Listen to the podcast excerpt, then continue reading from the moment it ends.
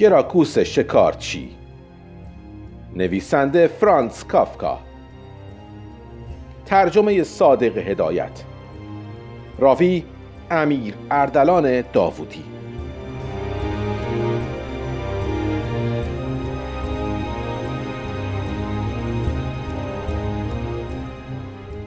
دو بچه روی کرپی بندر نشسته تاس می‌ریختند. مردی در سایه مجسمه پهلوانی که قداره آخته در دست داشت روی پلکان بنا نشسته روزنامه‌ای می‌خواند.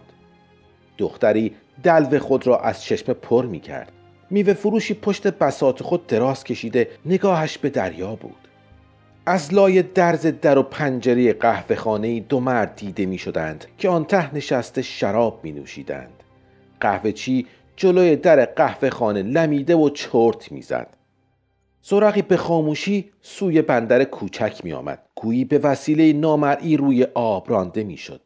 مردی با پیرهن آبی از آن پیاده شده بود و ریسمان زورق را از حلقه اسکله رد می کرد. پشت سر کرجیبان دو مرد دیگر سیاه پوش که دکمه های سیمین داشتند تابوتی را می بردند که رو پوش بزرگ ابریشمی آراسته به گلهای نقاشی و شراب رویش کشیده شده بود و ظاهراً مردی در آن بود.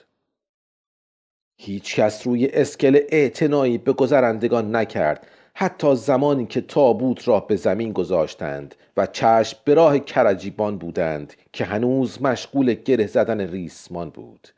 کسی با نزدیک نشد، کسی از آنان پرسش نکرد، کسی از روی کنجکاوی به دانان توجهی ننمود. کرجیبان را زنی که یک بچه در بغلش بود چند دقیقه مشغول داشت. سپس با موی پریشان روی پل زورق نمایان شد.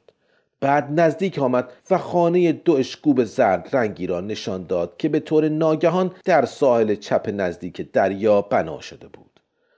باربران بار خود را برداشته به سوی در کوتاهی که دو سویش دو ستون نازک ظریف داشت رهسپار گردیدند. درست همان زمانی که جماعت وارد خانه میشد، پسر بچه یک پنجره را باز کرد و بعد آن را فوراً بست. اکنون در محکم خانه که از چوب بلوط تیره ساخته شده بود، بسته بود. یک دسته کبوتر که دور برج کلیسا پرواز می کردند، جلوی همان منزل در کوچه نشستند. مثل اینکه خوراک آنان آنجا انباشته شده بود. همه جلوی در گرد آمدند. یکی از آنها تا اشکوب اول پرواز کرد و به پنجره نوک زد. اینها پرندگان زیبایی بودند که به دقت نگهداری شده بودند و رنگهای درخشان داشتند. زنی که در زورق بود با حرکات سخاوتمند شانه‌ای جلویشان دانه پاشید. پرندگان دانه ها را برچیدند و به سوی زن پرواز کردند. مردی با کلاه رسمی که نوار کرپ داشت از کوره راهی که به بندر منتهی میشد پایین آمده، نگاه دقیقی دور خود افکند. هیچ چیز اینجا به پسند او نیامد. از دیدن خاکروبه در گوشه‌ای روی ترش کرد. پوست میوه روی پله‌های مجسمه افتاده بود. سر راهش با ته عصا آنها را پایین انداخت. در خانه را زد و همان دم با دستی که در دستکش سیاه بود کلاه رسمی خود را از سر برداشت. در باز شد و در حدود 50 پسر بچه دورج به طول دهلیز ایستادند و در موقع ورود او سر خود را خم کردند. کرجیبان از پلکان پایین آمد، مرد سیاه پوش را سلام کرد و به اشکوب اول راهنماییشان نمود. از غلام گردش درخشان و زیبایی که حیات را دور میزد گذشتند، در حالی که بچه ها دور هم گرد آمده و برای احترام فاصله گرفته بودند. هر دوی آنها به اتاق فراخ تازه سازی وارد شدند که پشت خانه واقع شده بود و از پنجره آن هیچ خانه مسکونی دیده نمیشد مگر یک دیوار خشن خاکستری که مایل به سیاهی بود.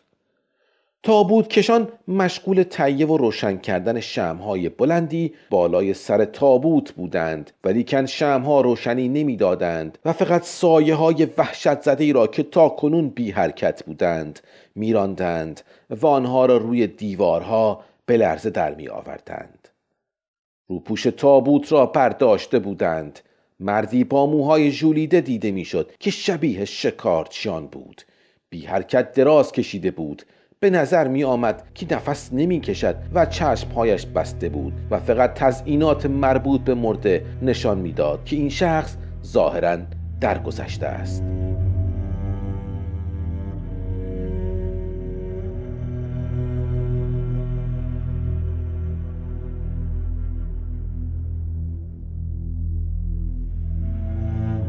مرد مبادی آداب به سوی تابوت رفت.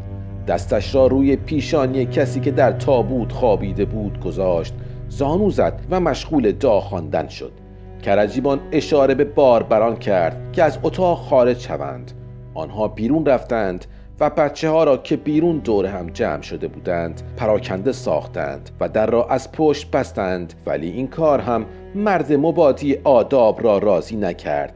نگاهی به کرجیبان انداخت. کرجیبان دریافت و از دری که به اتاق پهلو باز میشد بیرون رفت. همان دم مردی که در تابوت بود چشمهایش را گشود و رویش را به زحمت به طرف آن مرد گردانید و گفت: شما کی هستید؟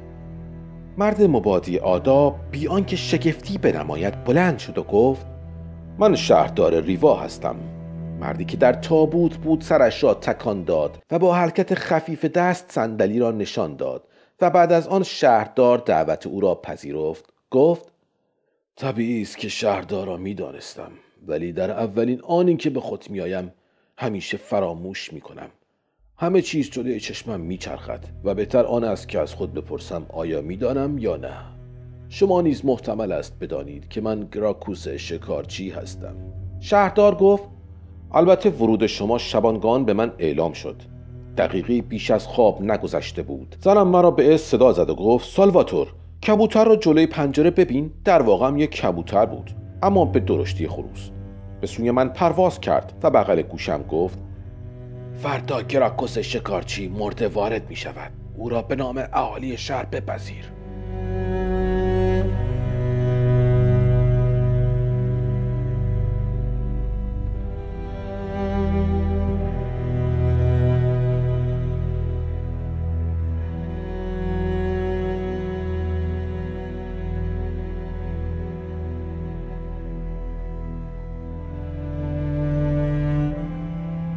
شکارچی سرش را تکان داد و تک زبان را روی لبهایش گردانید و گفت: بله، کبوترها قبل از من بدین سو پرواز کردند، ولی آقای شهردار، شما گمان می کنید که من در ریوا بمانم؟ شهردار جواب داد: من هنوز نمی توانم بگویم. آیا شما مرده اید؟ بله، همانطوری که می بینید سالها می گذرد. آری، باید سالیان دراز گذشته باشد که در پرتگاهی واقع در جنگل سیاه در آلمان، هنگامی که شکار بز کویی می کردم، پرت شدم. از آن به بعد مردم. ولیکن شما هنوز زنده هستید. از طرفی من نیز زندم.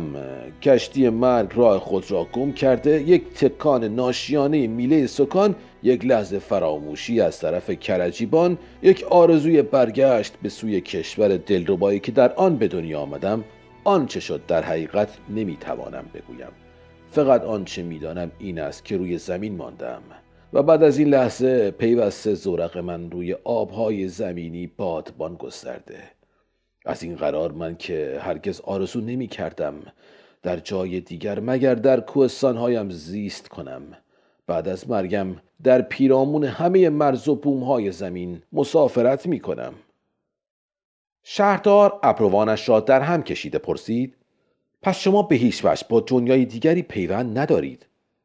من همیشه روی پلکانی هستم که به دانجا راهبری می کند. من این پلکان بسیار وسیع و پهناور را زمانی سوی بالا و گاهی سوی پایین و گاهی از سمت راست و زمانی از سمت چپ می پیمایم و پیوسته در جنبشم. شکارچی تبدیل به پروانه شده می خندید. شهردار از خود دفاع کرد: من نمی خندم. شکارچی گفت: مرحمت دارید، من همیشه در جنبشم، ولی هنگامی که شور و شعف بی پایان به من دست می دهد و آشکارا در را می بینم که در مقابلم می درخشد، همان دم روی زورق اسقاطم بیدار می شوم که به طرز ناامیدی در کنار یک ساحل زمینی به خاک نشسته است. خطای اساسی مرگ نخستینم به منزله ریشخند تلخی از خاطرم می گذرد. در صورتی که در جایگاه خودم دراز کشیدم. جولیا زن کرجیبان در را میکوبد و نوشابه صبحانه کشوری را که ناگهان از کنارش میگذریم روی تابوتم می‌نهد. من در خوابگاه چوبین خفتم. مشاهده من لذتی نمیبخشد، زیرا کفن چرکین فرسوده‌ای به پر دارم و موی و ریش خاکستری رنگم انبوه و در هم و بر هم رویده است. بدنم از یک شال زنانه پوشیده شده که مزین به گلهای درشت و شرابه‌های بلند می باشد. یک شمع مقدس نزدیک سرم می سوزد و مرا روشن می سازد.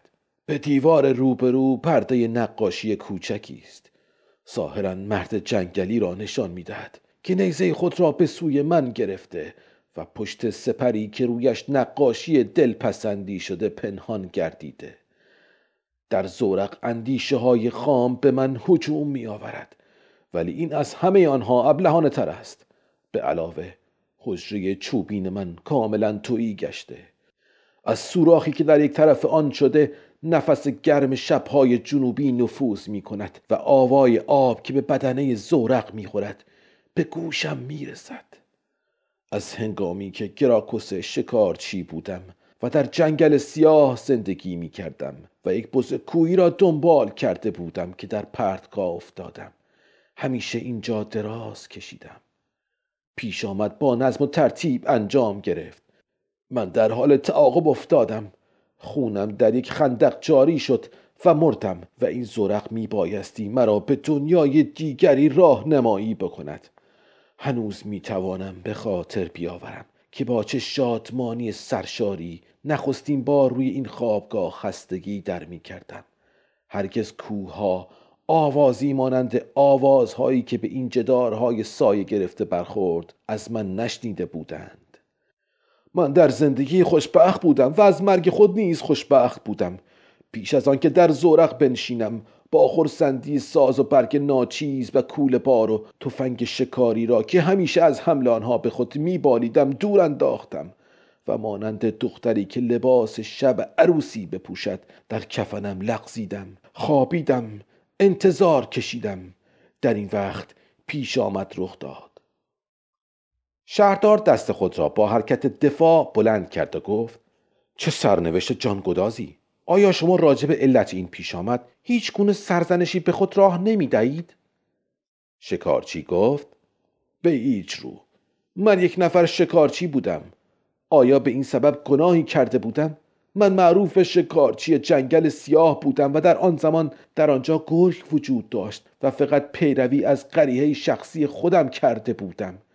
کمین می نشستم، تیر خالی می شد و به هدفم اصابت می کرد. بعد پوست شکار خودم را می کندم. آیا در این کار گناهی هست؟ خدمات من تقدیس می شد و شکارچی بزرگ جنگل سیاه به من نام نهاده بودند. آیا در جریان این گناهی دیده می شود؟ شهردار گفت: من صلاحیتی ندارم که تصمیم بگیرم، ولی به نظر من نیز هیچ گناهی در چنین چیزهایی وجود ندارد. اما آیا تقصیر با کیست؟ شکارچی گفت: با کرجیبان است. هیچ کس به این مطلب پی نخواهد برد. هیچ کس به من کمک نخواهد کرد. هرگاه به همه مردم دستور می دادند که مرا کمک کنند، همه درها و پنجرها بسته خواهد ماند. هر کس در بستر خود خواهد رفت و لحاف بر سر خواهد کشید. تمام زمین مبدل به یک مهمان سرای شب خواهد شد. این مطلب مفهومی در بر دارد، زیرا هیچ کس مرا نمی شناسد و اگر کسی کوچکترین آگاهی به حال من داشت، نمیدانست چگونه مرا بیابد و هرگاه میدانست که کجا مرا بیابد نمیدانست چگونه به من رسیدگی و کمک بکند. فکر این که به من کمک کنند یک جور ناخوشی است که برای بهبود آن باید به رخت خواب رفت و خوابید. من این موضوع را میدانم و به همین علت کسی را به کمک نمیطلبم، هرچند در بعضی اوقات زمانی که خودم را میبازم و اکنون یکی از آن موارد است در این باره جدا میاندیشم، ولیکن برای راندن این گونه افکار کافی است به اطراف خود بنگرم و مکانی که در آنجا هستم ببینم و می توانم بدون تزلزل ثابت کنم که در همانجا صدها سال بودم. شهردار گفت: عجب عجب. حالا یا شما خیال دارید با ما در ریوا بمانید؟ شکارچی به عنوان پوزش لبخندی زد و دستش را روی زانوی شهردار گذاشت و گفت: گمان نمی کنم، همینقدر می دانم که اینجا هستم. نمیخوام پیش از این بدارم. کشتی من سکان ندارد و دست خوش بادی است که در ژرف در این دیار مرگ میوزد.